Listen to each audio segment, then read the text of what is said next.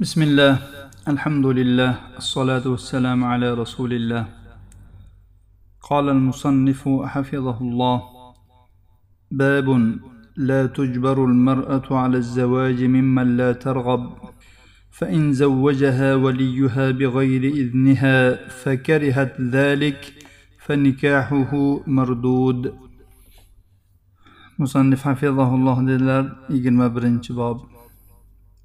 ayol kishi o'zi xohlamagan odamga turmushga chiqishga majbur qilinmaydi agar valisi uni iznisiz turmushga beradigan bo'lsa va u bu turmushni yoqtirmasa uning nikohi qaytariladi عن ابن عباس أن جارية بكرا أتت النبي صلى الله عليه وسلم فذكرت أن أباها زوجها وهي كارهة فخيرها النبي صلى الله عليه وسلم ابن عباس رضي الله عنهما رواية قلنا bir yosh qiz nabiy sollallohu alayhi vasallamning oldiga kelib otasi uni majburlab turmushga berganini aytdi Nabiy sollallohu alayhi vasallam uni o'z ixtiyoriga qo'ydilar. Ya'ni xohlasang yasha xohlasang ajrash dedilar. Ibn abbos rivoyat qilyaptilarki musulmonlardan bir kishi o'zining yosh qizini u xohlamaydigan bir yigitga yoki bir kishiga turmushga chiqargan ekan. Bu ayol bu turmushni xohlamagan ekan.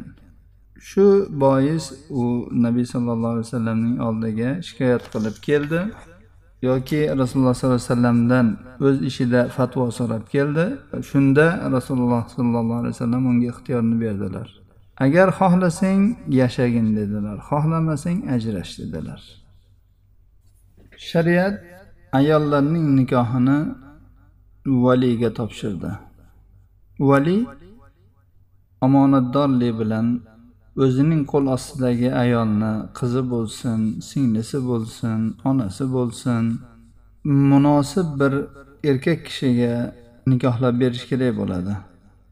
Endi agar vali shariat unga bergan hududlardan tajovuz qilsa o'z qo'l ostidagi ayolni unga bir murojaat qilmasdan yoki unga nomunosib bo'lgan biror kishiga turmushga berib yuborsa yoki uniga aytsayu men seni falonchiga bermoqchiman deb u ayol uni yoqtirmasa va rad qilsa shunday bo'lsa ham u nikohlab berib yuborsa buning hukmi nima bo'ladi? Ushbu bobimizning hadisi bu savolga javob bo'lmoqda. Bu nikohning ya'ni bu turmushning davom etishi ayol kishining so'ziga va irodasiga bog'liqdir agar u valisi qilgan bu ishni davom etishini tanlasa o'zining ishi. Agar uni rad qiladigan bo'lsa nikoh bu bilan botil bo'ladi ya'ni bekor bo'ladi. Demak nikohning davom etishida ikki iroda jamlanishi kerak ekan. Valining irodasi va ayolning irodasi. Agar ulardan biri bosh tortadigan bo'lsa yoki xohlamaydigan bo'lsa yoki uning ra'yi olinmasdan ish qilinadigan bo'lsa bu nikoh qaytariladi ya'ni bekor bo'ladi. Bu yerda hadis ya'ni turmush ko'rmagan qiz bola haqida boshqa bir hadislarda kelganki nabiy sollallohu alayhi vasallam aytganlar juvon ya'ni turmush ko'rgan ayol to buyruq bermagunigacha. Bikr esa undan izn so'ralmagunigacha nikoh qilinmaydi. Sahobalar so'radilar ey rasululloh bu bikrning izni qanday bo'ladi? Ya'ni ular qizlarning hayosini bilishganligidan juvon haqida gapirganlarida indamadilar ammo bikr haqida uni iznini so'raladi deganlarida ha uni izni qanday bo'ladi? Qanaqa qilib izn beradi u? Deyishdi. Ya'ni ular bilishardiki qiz bola uyatadi hayoli bo'ladi. Shunda aytdilarki jim bo'lishi ya'ni sukut saqlashi dedilar. Ushbu hadisda rasululloh sollallohu alayhi vasallam juvon to buyurmagunicha ya'ni undan buyurish talab qilinmagunigacha nikohlanmaydi. Ya'ni u ochiq aytadi. Sizga falonchidan sovchi keldi deb aytiladigan bo'lsa ha meni ana shu falonchiga nikohlab bering deb u buyuradi. Demak juvonning turmushi uning ochiq buyrug'i bilan bo'ladi. Chunki juvon ya'ni turmush ko'rgan bo'lganligi uchun bu kelgan sovchiga muvofiqligini bildirishda hayo qilmaydi. Ammo bekir yosh qiz turmush ko'rmagan yosh qiz o'zining muvofiq ekanligini izhor qilishdan uyatadi. Ammo e'tiroz bildirishda ya'ni e'tiroz bildirmoqchi bo'ladigan bo'lsa uyatmaydi. Odatda shunaqa. Shuning uchun ham masalan qizga senga falonchidan sovchi keldi deb aytiladigan bo'lsa agar u qiz shunga muvofiq bo'ladigan bo'lsa unda shu ishga mayl bo'ladigan bo'lsa indamasdan sukut saqlab yerga qarab turaveradi. Ammo agar u xohlamaydigan odam bo'ladigan bo'lsa tezda rad qiladi. Yo'q nimaga endi falonchiga berasizlar ekan? Xohlamayman men bo'lmaydi deydi. Darrov inkor qiladi. Ammo o'zi istagan narsa kelganda jim bo'lib qoladi. Shuning uchun ham qiz bolani sukut saqlashi kifoya qiladi uning roziligiga. Agar sukut saqlasa e, demak bu muvofiqlik alomati deb qabul qilinadi. Turmushda ya'ni nikohda ayol kishi juvon bo'lsin bikr bo'lsin har ikkisining ra'ylari olinadi.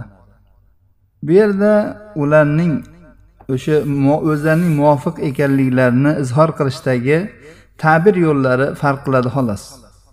Shariat hammaning psixologiyasini rioya qildi. Turmush ko'rmagan yosh qizdan muvofiq ekanligiga dalolat qiluvchi sukutini qabul qildi. Ammo turmush ko'rgan juvondan esa faqat ochiq e'lon qilishi ya'ni o'zining fikrini ochiq bayon qilishinigina qabul qildi. Demak bu hadis dalolat qilyaptiki vali qo'l ostidagi ayolni u juvon bo'lsin qiz bo'lsin muvofiqligini olmasdan turib uni turmushga berishga qadam bosishi joiz emasligiga dalolat qilmoqda. Ushbu hadisdan olinadigan ahkomlar va foydalar.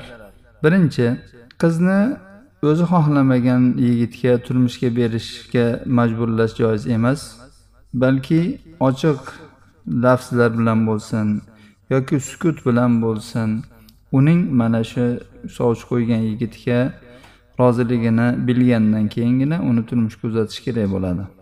Ikkinchi qizning otasi ixtiyor qilgan yigitga muvofiq kelmasligi. Bu qizning obro'siga putur ham yetkazmaydi bu bilan qiz ayblanmaydi ham. Uchinchi mana shunday holatda qiz qoziga otasini shikoyat qilib boradigan bo'lsa buni otaga nisbatan oqlik deyilmaydi. To'rtinchi yosh qiz e'tirozini bildirish va kuyovga muvofiq emasligini bildirishlikdan uyatmaydi.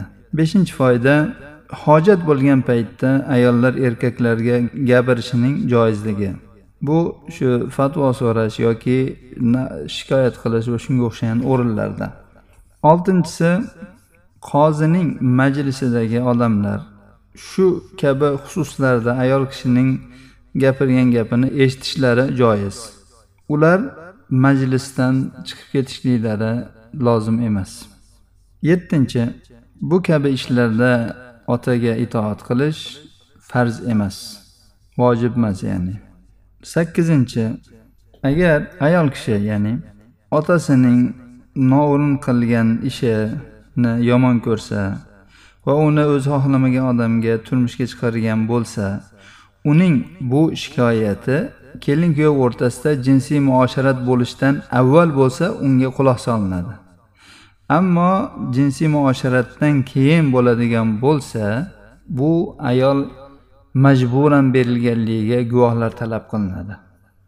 To'qqizinchi foyda ayol kishi agar kelin qilib tushirib boriladigan bo'lsa u bu narsani xohlamagan bo'lsa o'zini kuyovning qo'liga topshirib qo'ymasligi kerak. Ya'ni uni o'ziga yaqinlashtirmasligi kerak. O'ninchi foyda aksar musulmon yurtlarida deyarli hamma musulmon yurtlarida nikoh domlaning oldida qilinadi. Arabistonlarda ma'zun deb qo'yishadi. Ayol kishi agar bu turmushni xohlamayotgan bo'lsa shu domlani oldida aytib qo'yish kerak men buni xohlamayapman meni majbur berishyapti deb aytib qo'yish kerak bo'ladi هذا وصلى الله على نبينا محمد وعلى آله وصحبه وسلم